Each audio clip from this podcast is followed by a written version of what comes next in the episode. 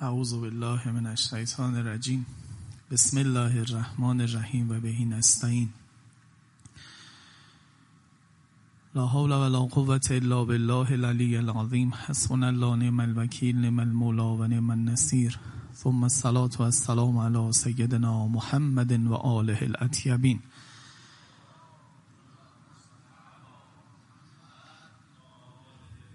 لا سیما بقیت الله فی الارضین روحی و ارواح العالمین له الفدا.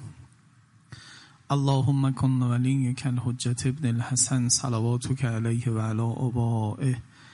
فی هذه الساعة و فی کل ساعة ولیا و حافظا و قائدا و ناصرا و دلیلا و غینا. حتی تسکنه ارزک توقا و تمتعه فیها طویلا. به ساحت نورانی آقا و مولامون حضرت مهدی سلام الله علیه تقدیم بکنید. صلوات بر محمد و آل محمد.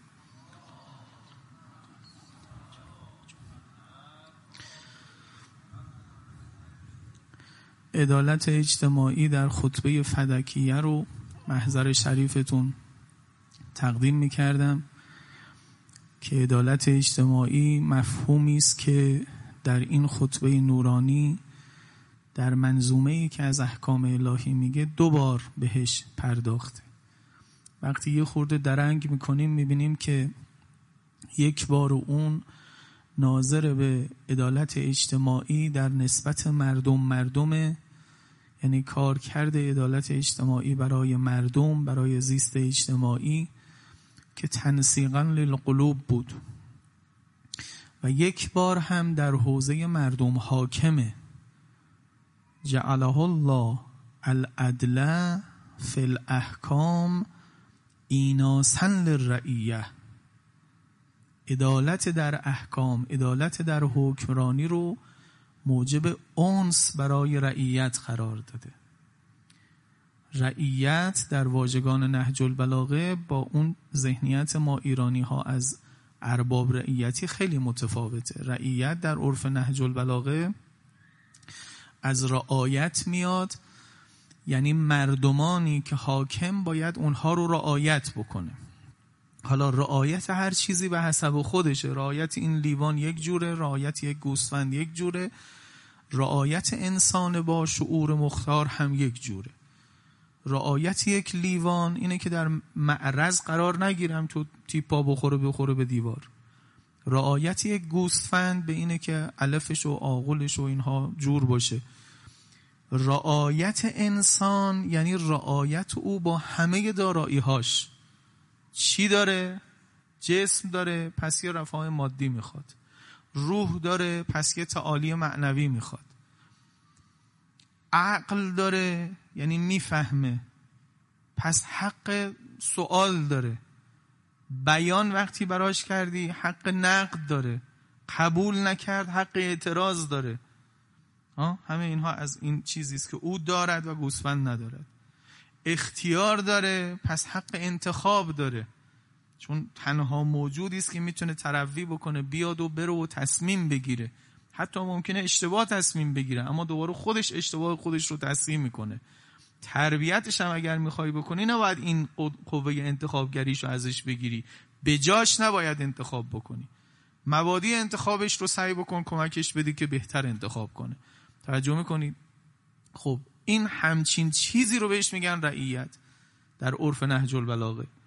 حالا ایناسن رعیه یعنی عدالت اجتماعی موجب میشه که این رعیت رو اونس بگیرن با حاکم. و یکی از اصلی ترین نیازهای یک جامعه است. یک جامعه اول باید در بافت اجتماعی خودش گسل و گسست نداشته باشه که دو شب قبل دربارش حرف زدیم و عدالت اجتماعی چی دربارش می‌کنیم. یه بارم باید این مردم که اسمشون میشه رعیت با این معنایی که عرض کردم از رعیت اونس پیدا بکنن با حاکم. یکی باشن از جنس هم باشن چسبیده به هم باشن. نه بینشون شکاف و بینشون گسل باشه. انگار تحمیل برشون شده. توجه می‌کنید؟ حالا ایناسن رعیه رو اگر بخوام باز بکنم که چطوری این اونس اتفاق میفته به طور طبیعی اولین اتفاقی که میفته اینه که باید برای مردم شهرهاشون آباد بشه. در عهدنامه مالک اشتر اگر ملاحظه بکنید امیرالمؤمنین اونجا به مالک میگه اول شهرها رو آباد بکن بعد مالیات بستان. شهری که ویرانه شهری که کمک نکردی در رونقش نمی‌تونی ازش خراج بگیری نمی‌تونی ازش مالیات بگیری. خب حالا این بسته چند تایی که تو وقتی که داریم میریم چند تاشو می‌رسیم الان دیگه امشب در این حوزه در حوزه مردم حاکم می‌خوایم بگیم که عدالت چه می‌کنه در این حوزه؟ که همش زیل همین فرمایش صدیقه طاهره جمع میشه که ایناسن للرعیه. موجب انس رعیت با حکمران میشه. حالا چند تا یه خورد می‌خوایم بازش کنیم. این انس از کجا میاد؟ عدالت چه کار کرده هایی داره که برایند کلیش او وقت میشه این انس بین مردم و حکمران؟ و چه ثمراتی داره این انسه اگر این انسه باشه با وقتی که نباشه که چه ویرانی هایی داره. امیر المؤمنین سلام الله علیه میفرماید ما عمرت البلدان به مثل العدل.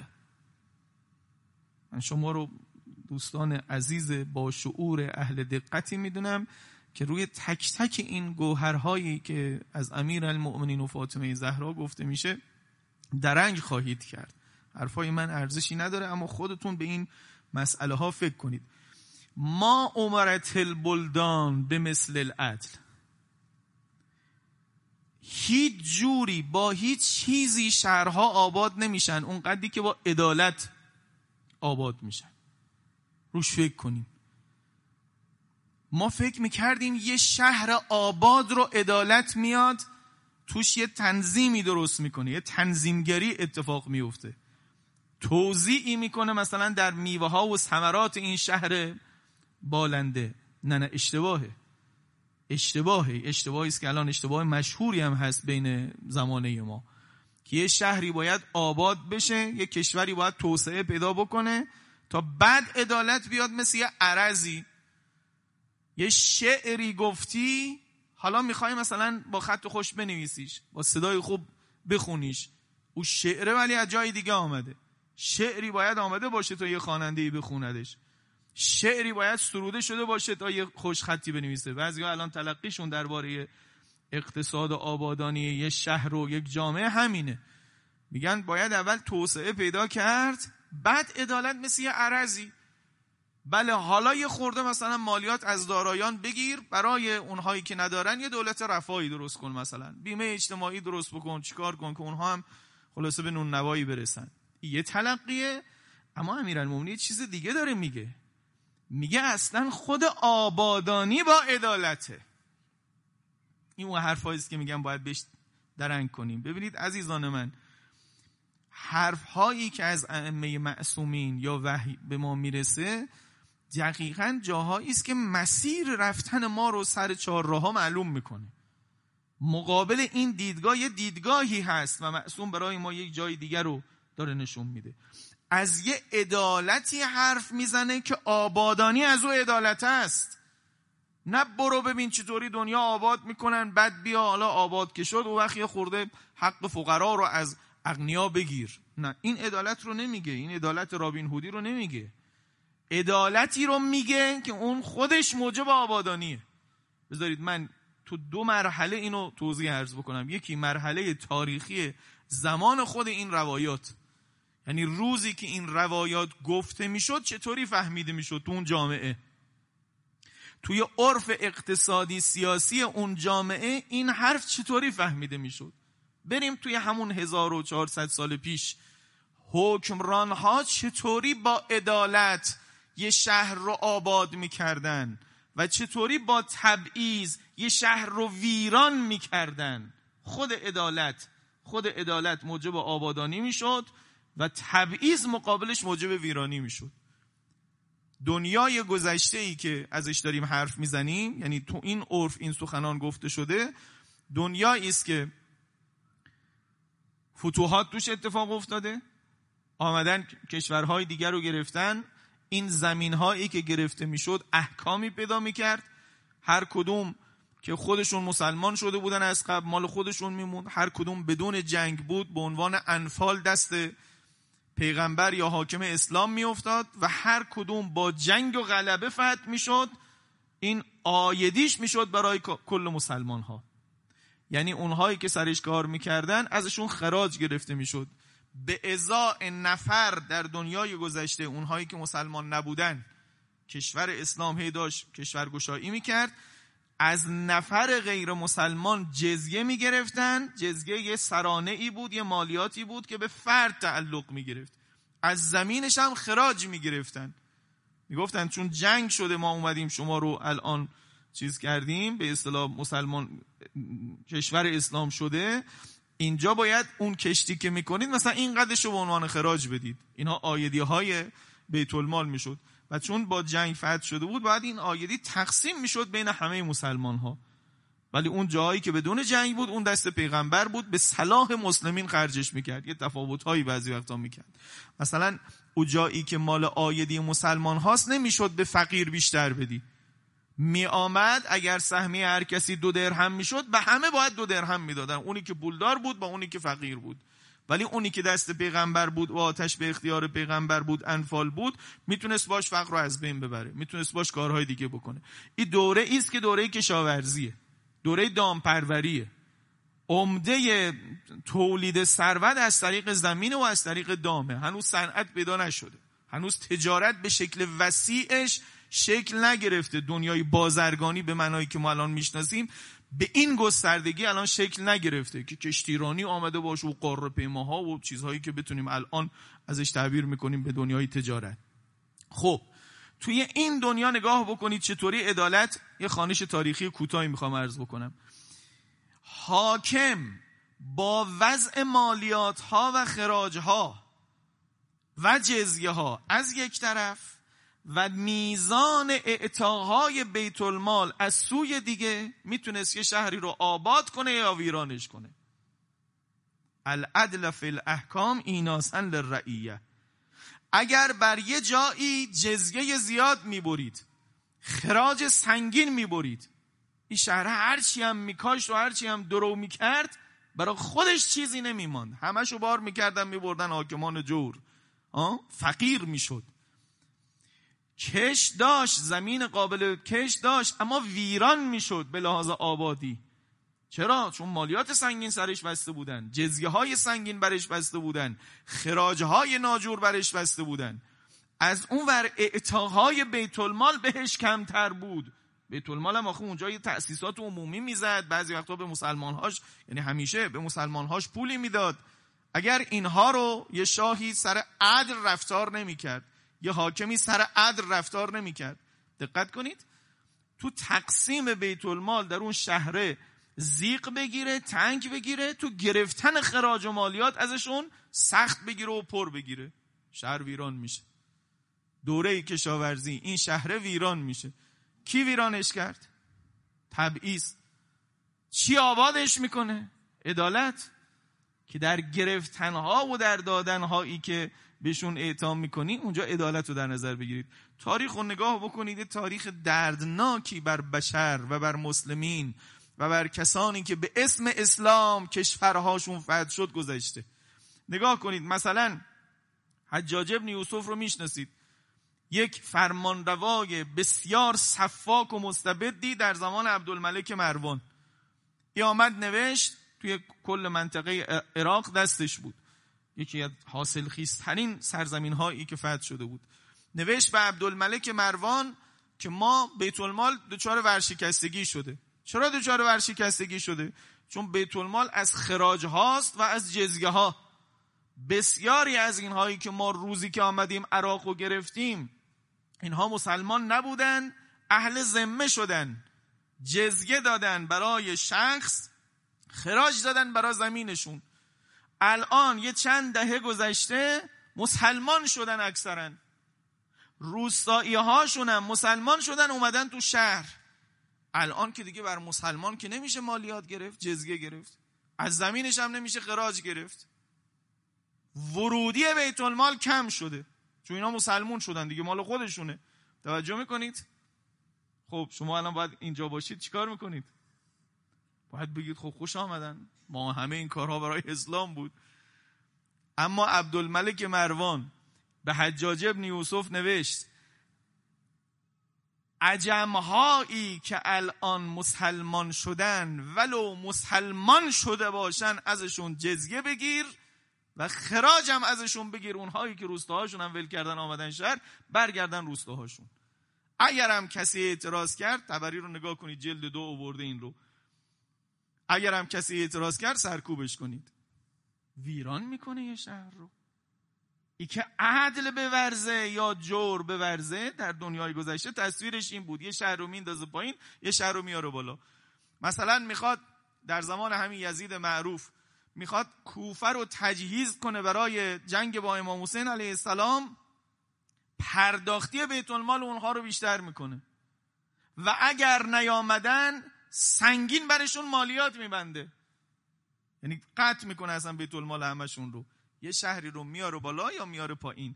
این اون دنیای گذشته است که نمونه هاش بسیارن. من فقط یکی دو تاشو می‌خوام عرض بکنم. یا مثلا رانت فروش. هشام ابن عبدالملک مروان. ایشون زمین های بسیاری داشت و قله های بسیاری مال خودش بود. زمین هایی که چقدر پیغمبر خدا از اون نکته هایی که میگن باید بلد باشیم و به موقع دیدبانی کنیم اونجاها رو. در میراث اسلامی ما هم در روایات اهل سنت هم در روایات شیعه لعن شده حاکمی که خودش تاجر باشه. وقتی حاکم شد دیگه نباید خودش کار تجاری بکنه. خودش نباید کار اقتصادی بکنه. چرا؟ چون از رانت بهره منده نمونه تو تاریخ می‌بینید چه اصفناک اثر گذاشته. هشام ابن عبدالملک مروان زمین های بسیاری رو در عراق و جاهای دیگه داشت غله خوبی درو می‌کرد. خب غله ماشاءالله اینم داره اونم داره غله ها همینطور میاد. گفت نه نباید بیاد اول غله های من فروش میره به کل فرمانداران شهرهاش توی جای مختلف می‌گفت. غله های من وقتی فروش رفت بعد غله های بقیه میاد. در حالی که شما دو تا چارتای اقتصادی می‌دونید اگه غله های بقیه هم اجازه ورود به بازار داشته باشه چون به اصطلاح عرضه بیشتر میشه به طور طبیعی نرخ میاد پایین تر. نه من باید با نرخ بالا بفروشم. وقتی اولین غله غله منه و فقط غله من تو بازار هست نرخشم من معلوم می‌کنم و مردم محتاج نانن غله من رو که خریدن رفت و غله های دیگه بیان با هم مسابقه بذارن. رقابت کنن رقابت آزاد در بازار. ببینید اینا اینا اون نکته هاست. یه شهری رو ویران می‌کنه یه شهری رو آباد می‌کنه. خب کشاورزای او شهر چی میشن ورشکست میشن. نداره سال دیگه به کاره. پس ایناسن لرعیت. در چی اتفاق میفته فاطمه زهرا میفرماید العدل فی الحکم. در حکمرانی عادل باشی. خراج وقتی میبندی. یکی از دعوای امیرالمومنین با خلفا چقدر من دوست دارم. دوست عزیز شیعه از فاطمیه و از قدیر دعوا رو تفصیلی بررسی کنه. دعوا سر دو آدم نبوده سر دو سبک حکمرانی بوده. حتی تو ریزکاری های اقتصادیش. امیر المؤمنین دعواش با خلفای قبل خودش این بود که پیغمبر خدا بر سم خراج بست شما بر مساحت دارید میبندید. شیعه مرتضا علی فقط سر ابوبکر و علی دعوا نیست که این باشه یا اون باشه. سر دو سبکه. این سبک خیلی مهمتره. ولی دعوا که گذشته رفته دیگه. تو کلان نمی‌تونی امیرالمومنین رو برگردونی جای اولی بنشونی. ولی سبک خیلی مهمه. این سبک کماکان جریان می‌تونه پیدا بکنه. من به شما میگم می‌شناسم اهل سنتی رو در دنیای خودمون که سبکی که توضیح داده برای حکومت به سبک علی نزدیکتره و می‌شناسم شیعه ای رو که کتاب وقتی نوشته سبکی که برای حکمرانی گفته به اونها نزدیکتره. ولی دعوا هنوز سر علی و ابوبکر برقراره. چیکار داریم می‌کنیم؟ چیکار داریم می‌کنیم؟ دو تا گوشت و پوست با هم دعوا داشتن؟ یا دو تا سبک کدومش اسلام اصیله؟ اسلام رسول الله و اسلام و قرآن کدوم یکیشه؟ نگاه کنید این نکته ریزی که میگم دعوای ریز اقتصادی نه اینکه مردم در حکومت نقش دارن یا ندارن والی با رأی مستقیم مردم یا نه که اینا اساسی ترین مسئله ها هستن در اوکرانی که واقعا تفاوت دو تا سبکه. نه نه بیایید پایین تر تو ریزکاری ها خلفای قبل بر مساحت خراج می‌گرفتن. می‌گفتن مثلا اینقدر هکتار زمین داری اینقدر باید خراج بدی. خب شما همتون دیگه تصورش هم بکنید می‌دونید. وقتی تو مساحت بخوای خراج بگیرید همه جای زمین یک جور نیست. یه جایی سنگلاخیه یه جایی شیب داره یه جایی پایین دست. همه که یه قد که نمیدن. ولو درسته ده هکتاره. پیغمبر چطوری می‌گرفت؟ پیغمبر می‌گفت هر چی برداشت کردی این قدش خراج. به این دومی می‌گفتن مقاسمه به قبلیه می‌گفتن سر مساحت. دعوا ریز. می‌گفت او یکی ظلمه. امسال آقا بارندگی نبوده مساحت رو راست میگی. ده هکتاره باید مثلا ده خرمن بده. ولی بابا ده هکتار ده خرمن تو سالی که بارندگی نبوده ویران می‌کنه این شهر رو. ولی تو بگی آقا هر چقدر برداشت کردی یک دهمش رو بده. یا مثل زکات که الان میگیم یک بیستم. توجه می‌کنید؟ چقدر عدل با هم متفاوته. یعنی یه حرفی رو تو آسمون راهش نکنید. تعقیبش کنید تا رو زمین چطور میشینه. العدل فی الاحکام در دنیای کشاورزی گذشته چطوری رو زمین مینشسته؟ چه تفاوتی می‌کرده؟ در اون روزی که دوره دامپروری بود دوره کشاورزی بود. این خانش از تاریخ. که پس از به تعبیر فاطمه زهرا سلام الله علیها العدل فی الاحکام ایناسن للرعیه. موجب انس برای رعیت میشه. چرا؟ چون موجب امارت و بلدانشون میشه. شهرهاشون رو آباد می‌کنه. ای یک. اگر آمدی و تو دنیای جدید بهش نگاه کنید. می‌تونم همینجا تو آسمون نگرش دارم و رد بشم. شاید عزیزترم باشم. اما دین رو باید ادا کنیم.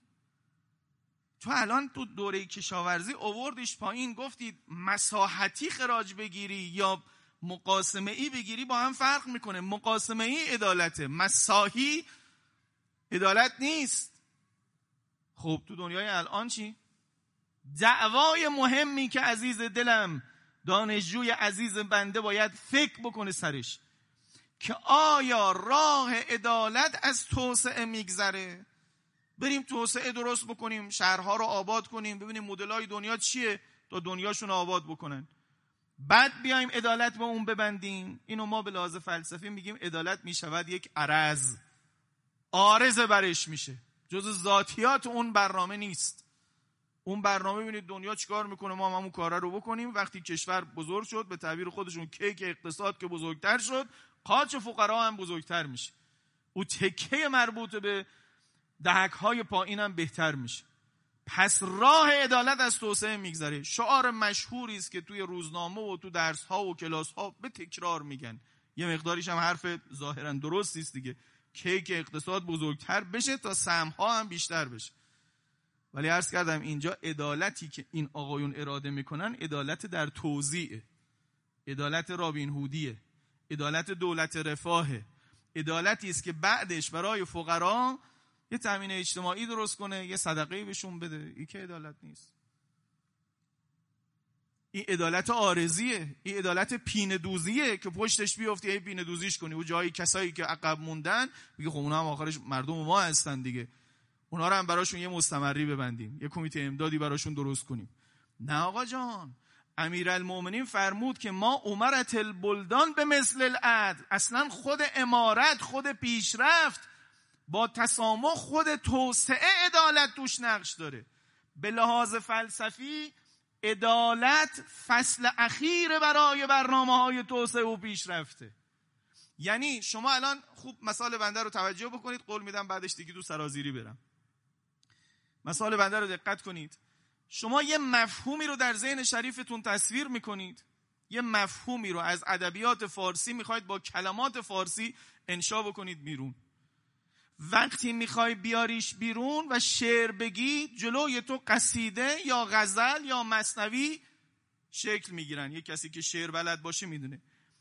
غزل یک قالب صرف نیست.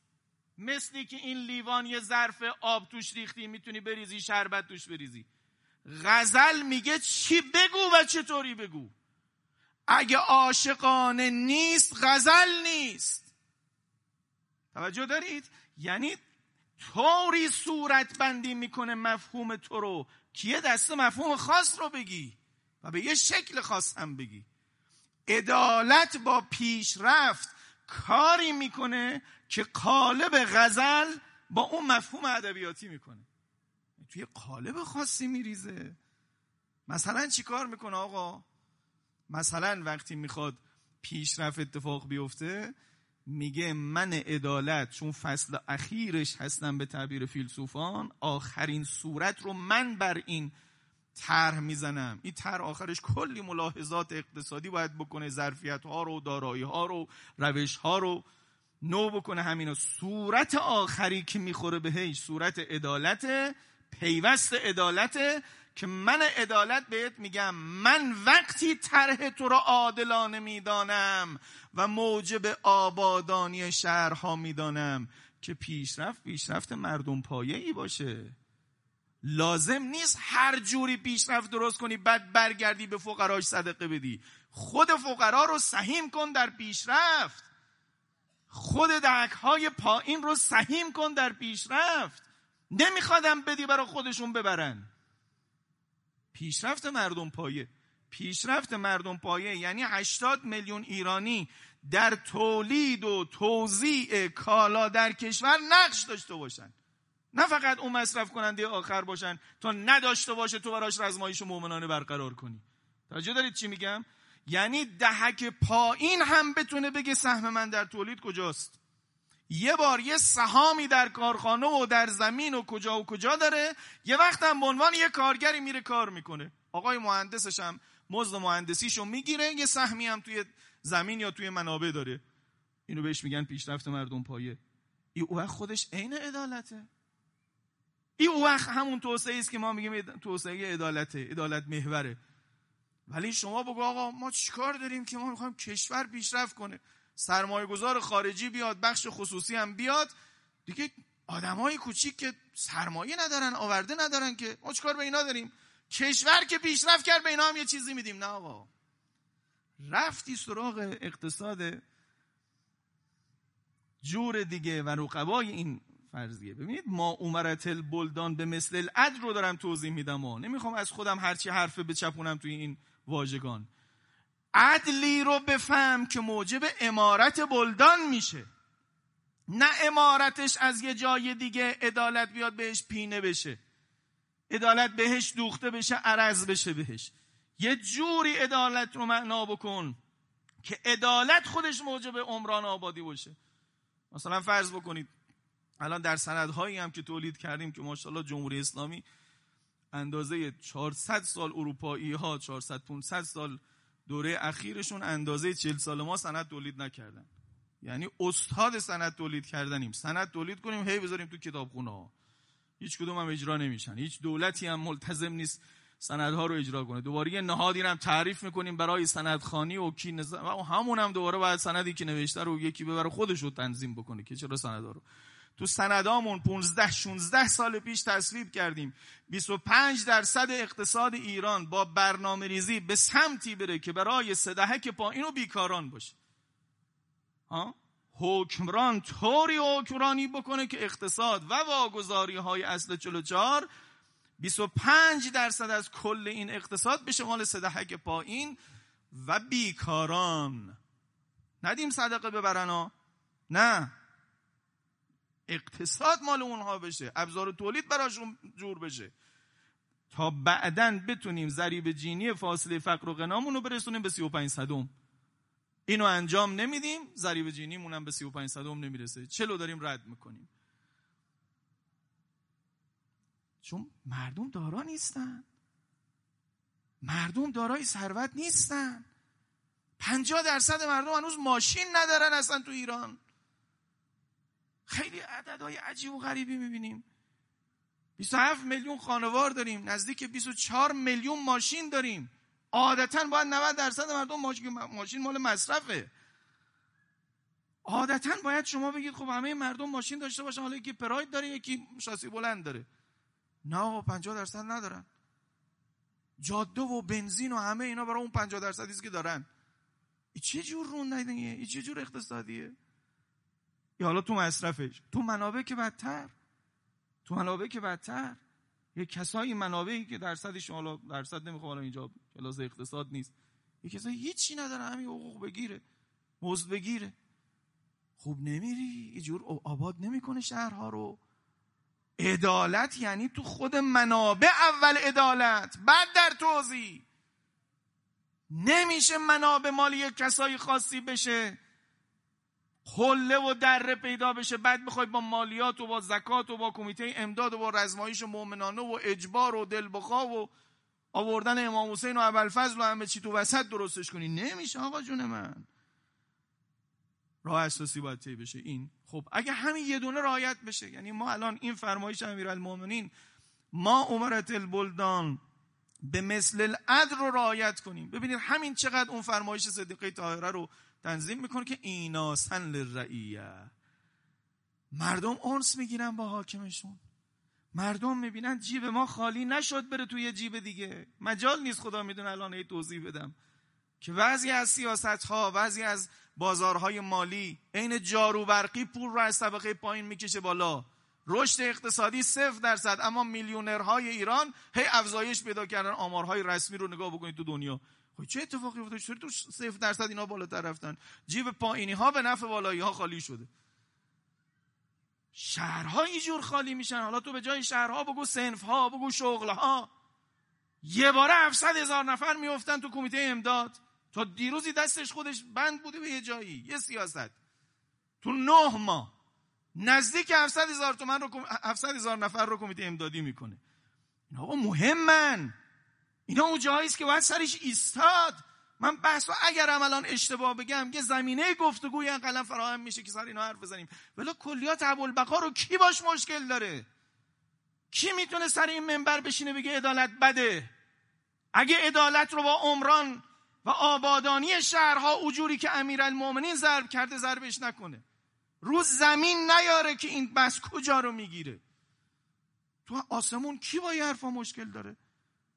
همیشه عدل خوبه همیشه ظلم بده ولی الان به ما عدل شده یا ظلم شده؟ تو آری داره تو بافته میشه که به تو عدل, عدل داره ورزیده میشه. ظلم نشده. خب برم بعدی که وقتم کمه. بعدی باز امیر المومنین به سیرت العادله یقهر المناوی. همه حرفای منو بعدن دلیت کن این سه چهار کلمه رو حفظ کن دیگه. ایناسن للرعیه ما عمرت البلدان به مثل العدل و اینجا به سیرت العادله سیره عادله حکرانی عادلانه یقهر المناوی مقهور میشه. مناوی یعنی مخالف یعنی خاص مخالفین یک رژیم سیاسی با عدالت آروم میشن میشینن سر جاشون. دشمن با عدالت می‌تونه مقهور بشه. امیرالمومنین داره اینجور میگه. چرا؟ چون که آقا اگر همون حرفای بالا اینجا دیگه زود نتیجه می‌گیرید. اگر عدالت ورزیده بشه هر جوری هر, هر کسی سر جای خودش او سهمی که داره بگیره او کسی دیگه قدیم می‌کنه که اضافه خواهه. وقت کل یه ملتی به او حق نمیدن برای اضافه خواهی. ولی وقتی بیاد تو خیابون من آخوندم بگم که آقا والا حقشو ندادن دیگه. کارگر پنج ماه حقوقش ندادن. حالا ما هم بدمون میاد الان بی بی سی پخش کنه. ولی خب پنج ماه حقوق نگرفته. اقلا مدیرش هم نمی‌گرفت. اقلا مدیرش همون مدیر اونجاش که اون مثلا رسمی بوده اونم نمی‌گرفت. تا بگیم آقا الان کارگر نداره مدیرش هم نداره. چیکار کنیم اون رو؟ اینا رو میشه الان سرکوب کرد. اینا رو پلیس بفرستیم جمعشون کنه. اینا مخالف میشن. یقهر المناوی یعنی آدم های مخالف و آدم های چیز رو درست می‌کنه. پس ایران قوی ایران قوی که شعار ما هست شعار خوبی هم هست. یه وقتی با موشکه درست یه وقتی با پیشرفت های علمیه درسته. یه باری هم با مقصد شدنه. مقصد. قصد ورزه قصد خیلی کلمه قشنگیه. مقصد اسم فائل از چیه؟ از اقساطه اقساطی که میگید. اقساط یعنی سهم ها مقصد یعنی سهم هر کس رو بده. استحقاق هر کس رو بده. این کار موجب میشه که مناوی و مخالف ساکت بشه آروم بشه. امیر المؤمنین میگه. حالا اگه یه اتفاق افتاد چه اتفاقی بعدش میفته؟ العدل جنت الدول. عدالت تو گام سوم نگاه کنید چه اتفاقی میفته؟ جنه و سپر دولت هاست. دولتی که درون کشورش ایناس اتفاق افتاده. مخالف جدی نداره. حالا همیشه یه دی هستن مخالف باشن. اما مخالف میلیونی نداره. استحقاق ها رعایت شده. اونس برقرار شده بین یک دولت و یک ملت. این یقهر المناوی ایناسن رو درست کرده. جایی که اتفاق افتاده چه اتفاقی افتاده؟ دولت سپر داره. حاکمیت سپر داره. دشمن بیرون نمی‌تونه کاریش بکنه. خدای نکرده نیارو اون روز رو. دور باد از ما اون روز. مثل عراق نشه که وقتی بوش پسر آمد مردم در رو براش باز کردن. مردم جشن گرفتن بوش بیاد اشغال بکنه. چرا؟ دلشون از صدام خون بود. اینا سنل رعیه نبود. سپر نبود. از هر کنجی بیاد رخنه داره. مگه میشه مردم یک کشوری رو همشون رو زندان کرد و دشمن نیاد. اینه که میفرماد امیر المومنین لن تحسن لن تحسن الدول به مثل استعمال العدل فیها. حسن یعنی دژ. تو دژ قرار نمی‌گیره هیچ دولتی به اندازه ای که به کار بگیره عدالت رو. سپر می‌سازه برای خودش. آقا ایران قوی همه شعارهای قبلی سر جاش. ایران موشکی ایران هسته ای ایران یک کتاز در مسائل علمی و ایران مقصد. دولت عدالت ورز به معنای واقعی به معنای واقعی نه بازی با کلمات. شما خوشت بیاد یا بدت بیاد این جمله رو بگم. واژگان نباید تجاوز بشه. واژگان نباید هی دستمالی بشه. هی بگیم عدالت هی بگیم مردم اما نباشه. واقعا بکنیم اون کارو. چیزی رو آوردی سند کردی قانون کردی یه ایده دانشگاهی نیست یه ایده حوزوی نیست. همه متخصص هایی که بودن موافق یا مخالف سرش حرف زدن آمده در مجاری تصمیم گیری سند شده قانون شده 15 سال اجرا نشده. خب اینا رو چرا نمی این کارا رو؟ من میگم حالا یه ایده ای بنده سر منبر گفتم فردا دولت جمهوری اسلامی افته دنبالش اجراش کنه. ده تا ایده دیگه هم ممکنه باشه مخالف داشته باشه. بس باید بشه. اما جایی که تجمیع ایده ها شده آمده سند شده رفته قانون براش تصویب شده قانونش ابلاغ به رئیس جمهورها شده. مثل همین نکته ای که عرض کردم بنده به سیاست های اصل 44 رو نگاه بکنید. قانون براش شده خب اجرا نمیشه. اجرا نمیشه. بعد مشکلات اینجوری پیدا می‌کنیم دیگه. حالا هی بگو مردم. هی بگو آقا ما عدالت. خب چرا نمیری سراغش؟ چرا نمیری اون جایی که باید؟ توجه می‌کنیم.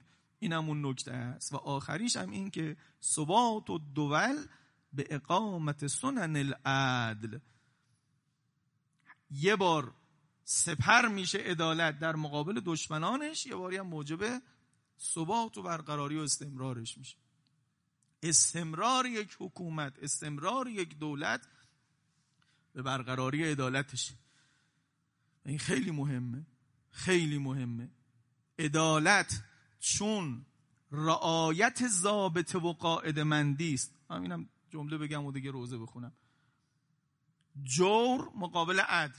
جور یعنی پرت افتادن. اگه این جاده باشه شما پرت بیفتی میگن جائر. در لغت جائر کسی است که از جاده بیفته بیرون. عدل و مقتصد کسی است که تو جاده بره. خب وقتی تو قاعده مند عمل بکنی قاعده مند وقتی عمل بکنی اقناع افکار عمومی هم آسونه. مردمت هم راحت راضی میشن. یه قاعده است دیگه. قاعده درست اقلایی و شرعی. تو تطبیقش هم کمال رعایت رو بکنی ببینید چه راحت سخنگویی. که سخنگوی این سیاسته بشی. ولی یه قاعده بگذار هی ازش استثناء بگیر. خدا می‌دونه الان نم... برام جلو چشم هم اینطور دارن رژه میرن. شما حالا این زحمت هایی که تازه داره کشیده میشه برای حقوق و دستمزد انشالله به نتیجه برسه اینا رو ندید بگیر. فعلا نگاه بکن ببینید چی به سر حقوق و دستمزد آوردیم. یه قاعده برای حقوق و دستمزد نوشتیم قانون شده. در یه 80 هم کار شده. اینقدر استثناء ازش شده هر قسمتی هر دستگاهی خودش از زیر این قانون برده بیرون یه قانون دیگه یه قانون دیگه. کسی کسی توش نمونده. بزرگترین واحدی که مونده بود معلم ها بودن که اونا هم دارن میرن بیرون. خب چه قانون نوشتنیه؟ اینو کی می‌تونه ازش دفاع بکنه؟ هر کی به یه جایی وند بشه قاعده مند قاعده مندی اقتضاء عدالت و توجیه افکار عمومی هم توش آسونه. یه قاعده است همه طبق این قاعده عمل میشه. او قاعده هم خودش جداگونه قابل مباحثه است. اما اگه طرف افتاد از قاعده رفت بیرون وقت برای هر یه دونش هی باید یا مخفی بکنی یا باید یه توری های عجق و جقی به تراشی خب همه قانون نمیشن. همه قانع نمیشن. پچ پچ تو جامعه میمانه. بدبینی تو جامعه درست میشه و خیلی اتفاقای دیگه. ببخشید طول دادم.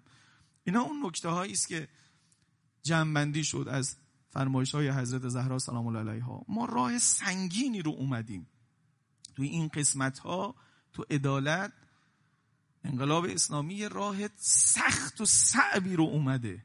انصافا راهی رو اومده. اونم نمیشه پا رو حق گذاشت. اما هنوز به اون جاهایی که باید فاصله داریم. و این راهش اینه که عزیز دلم در مثل این دانشگاه و جاهای دیگه هم خوب سر مفاهیم درنگ بکنه و هم توی موضوعات و مصادیق بگیری بکنه تا برسه به اون جایی که باید ما هم به عنوان یه گوینده یه بدنه اجتماعی کمک بدیم هم افزایی بکنیم برای این شدنها. چون تبعیض جان سخته. تبعیض با خواهش خداحافظی نمی‌کنه. جور با دورت بگردم نمی‌کشه کنار. فشار اجتماعی می‌خواد فشار حکومتی می‌خواد. از دو طرف باید فشار بیاد تا بشه آروم آروم این راه ها رو طی کرد و البته اول راه های آلمانش. خب جامعه ای که پیغمبر خدا درست کرد همه ای حرفایی که بنده به شما می‌زنم و نقد کرد و رفت. نسیه نذاشته برای ما. یه کسی دم در به من بگه آقا حرفا شدنیه. تا گفتی شدنیه میگم بیا یه ده جلسه با هم سیره نبوی رو بخونیم ببینیم شدنی بود یا نبود. با عدالت آباد کرد مدینه رو یا نه؟ واقعا با عدالت آباد کرد مدینه قبل از رسول الله مدینه بعد از رسول الله. اصلا قابل مقایسه نیست. تو میزان ثروتی که تولید می‌کنه جی دی پیش قابل مقایسه با هم نیست. قبل از پیغمبر و بعد از پیغمبر. توجه می‌کنید؟ سیره عادلانی کارو می‌کنه. هم شهر آباد شد هم یقهر المناوی اتفاق افتاد و هم یه حسنی شد. همه دشمنانش در احزاب جمع شدن. اما این مردم چون تنسیق قلوب بینشون بود ایستادن در مقابل و خدای متعالم یاری کرد. همه اون دشمنان از بین رفتن و او ماند. او ماند. آخرش قواعده های روی زمینش هم باید در نظر بگیریم. توی این جامعه یک کسایی هنوز یه نخاله هایی بودن که سوداهای جاهلی و امتیازات جاهلی داشتن. روزه شب آخر بنده است. حالا جلسه شبهای آینده هست. حیفم میاد این نکته رو عنوان روزه نگم. یک کسای آخرش بودن که به داشته ها و به مال و به اینها هنوز تفاخرشون بود. الان هم دوره این نظام بود. هر کسی داماد پیغمبر می‌شد یا پیغمبر و داماد خودش می‌کرد یا امتیاز بود دیگه. توی اون عرفه اقلا امتیاز حساب می‌شد. دعوا افتاد سر خواستگاری فاطمه زهرا. یعنی توی مدینه تو دوره ای که او پیغمبر دیگه حاکمه آدم های متعددی آمدن برید نقلاشو بخونید. از جمله دو تا آدم ثروتمند عبدالرحمن اوف و عثمان که اینا پول ریختن برای ماجرا. پیشنهاد مهریش عبدالرحمن و اوف رو در روی پیغمبر و خدا ایستاد. گفت اگر دخترت فاطمه رو به من بدی من هزار شطور فلانجور و همانجور از اون شطورهای خوب رو که ما الان مثلا برای ماشین ها میگیم فلان مدل فلان سیستم با مثلا کجاوه چی و کتان و چی و امثال اینها. با ده هزار دینار ده هزار دینار یعنی ده هزار سکه طلا. مهریش قرار میدم. عثمان هم که قوم خیشش بود گفت منم همین قد حاضرم. انگار اومده بودن بازار بخرن. پیغمبر و خدا تو این نقله هست که مناقب ابن شهراشو و جای دیگه آوردن. مقداری سنگ ریزه رو ورداشت و پرد کرد تو صورت این آدم. به اجاز الهی اون سنگریزه ها که همیشه پرد کرد به سمت اون تبدیل شد به جواهر. یه دونش رو برداشت نشونش داد که همین یه دونه اندازه همون مقداری که تو خواستی میارزه. بعد تو آمدی دختر من رو با پول بخری که پول بدی و چه بکنی؟ خب اینا رانده شده. یه شوری تو مسجد داشتن کسایی که هی اومده بودن خواستگاری و رد شده بودن.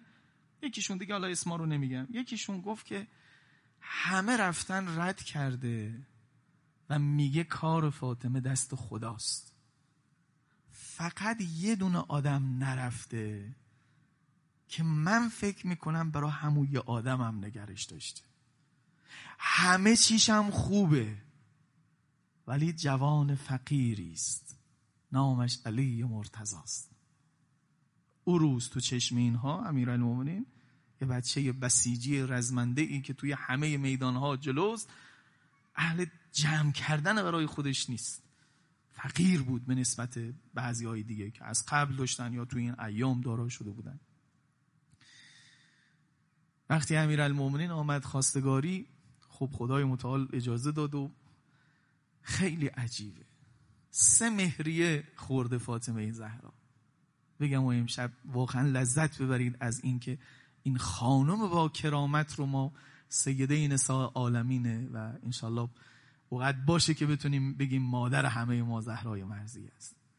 یه مهری خدا زده که الان رجوع بکنید به روایات مثلا آب رودخانه های از جمله آب فرات می‌خونید مهریه فاطمه زهراست اینو خدا پیشکش کرد. دو یه مهریه علی مرتضا زد که همین مهر و سنت. بالاترین رقبش 500 درهمه. درهم دیگه نقرس یه مهریه هم فاطمه خودش پیشنهاد داده. وقتی زرهش و امیر المومنین فروخت و یه مهریه ساده و جایزه ساده جور کرد فاطمه زهرا به پدر با عظمتش عرضه داشت که دختران مردم با درهم و دینار ازدواج می‌کنن. من هم شما یه جمله رو بشنوید اول بوی آقازادگی میده که آقا مثلا شما الماس می‌خوای؟ گفت دخترم شما چی می‌خوای؟ گفت من اینا رو رد می‌کنم. از خدای خودت بخواه مهریه من رو شفاعت گناهکاران و امت تو قرار بده. ای شعوره. ای جامعه اون این آتم ها رو تربیت کرد. پیغمبر دست به دعا بلند کرد یا بلند نکرد طولی نکشید جبرائیل امین آمد در یه پارچه حریری اوورد که روش نوشته خدای متعال سلام تو رو میرسانه و این مهریه رو قبول می‌کنه. مهریه تو رو شفاعت گناهکاران و امت رسول الله قرار داده. ولی سوف یعطی که ربک فترزا خد ببخشه بهت که راضی بشی. یکیش اینه. حالا یه نوبت دیگه هم گرفته. دیگه وقتم تمامه. عزیزان من وصیت کرد فاطمه زهرا. یکی از چیزهایی که تو کفنش روی سینش می‌گذارن همین دست نویست خدای متعال باشه. یه جمله بگم دلهای نرم امشب متوجه بشه بیشتر به فاطمه زهرا. بدترین این جمع که من باشم این شبها باید سرم رو بیشتر بالا بگیرم بگم من مهریه فاطمه تو مهریهش نگفت مهریه من حسنم چی کار بشه حسینم چی کار بشه. گفت گناهکاران امت خب من اونم. کسی که مهریه خودش رو شفاعت مثل ما قرار داده ما مهریه فاطمه زهرا هستیم با افتخار سرمون بالا می‌گیریم شفاعتش رو شامل حالمون رو کنیم السلام علیک یا فاطمه الزهرا. یا قرة عین النبی یا سیدتنا و مولاتنا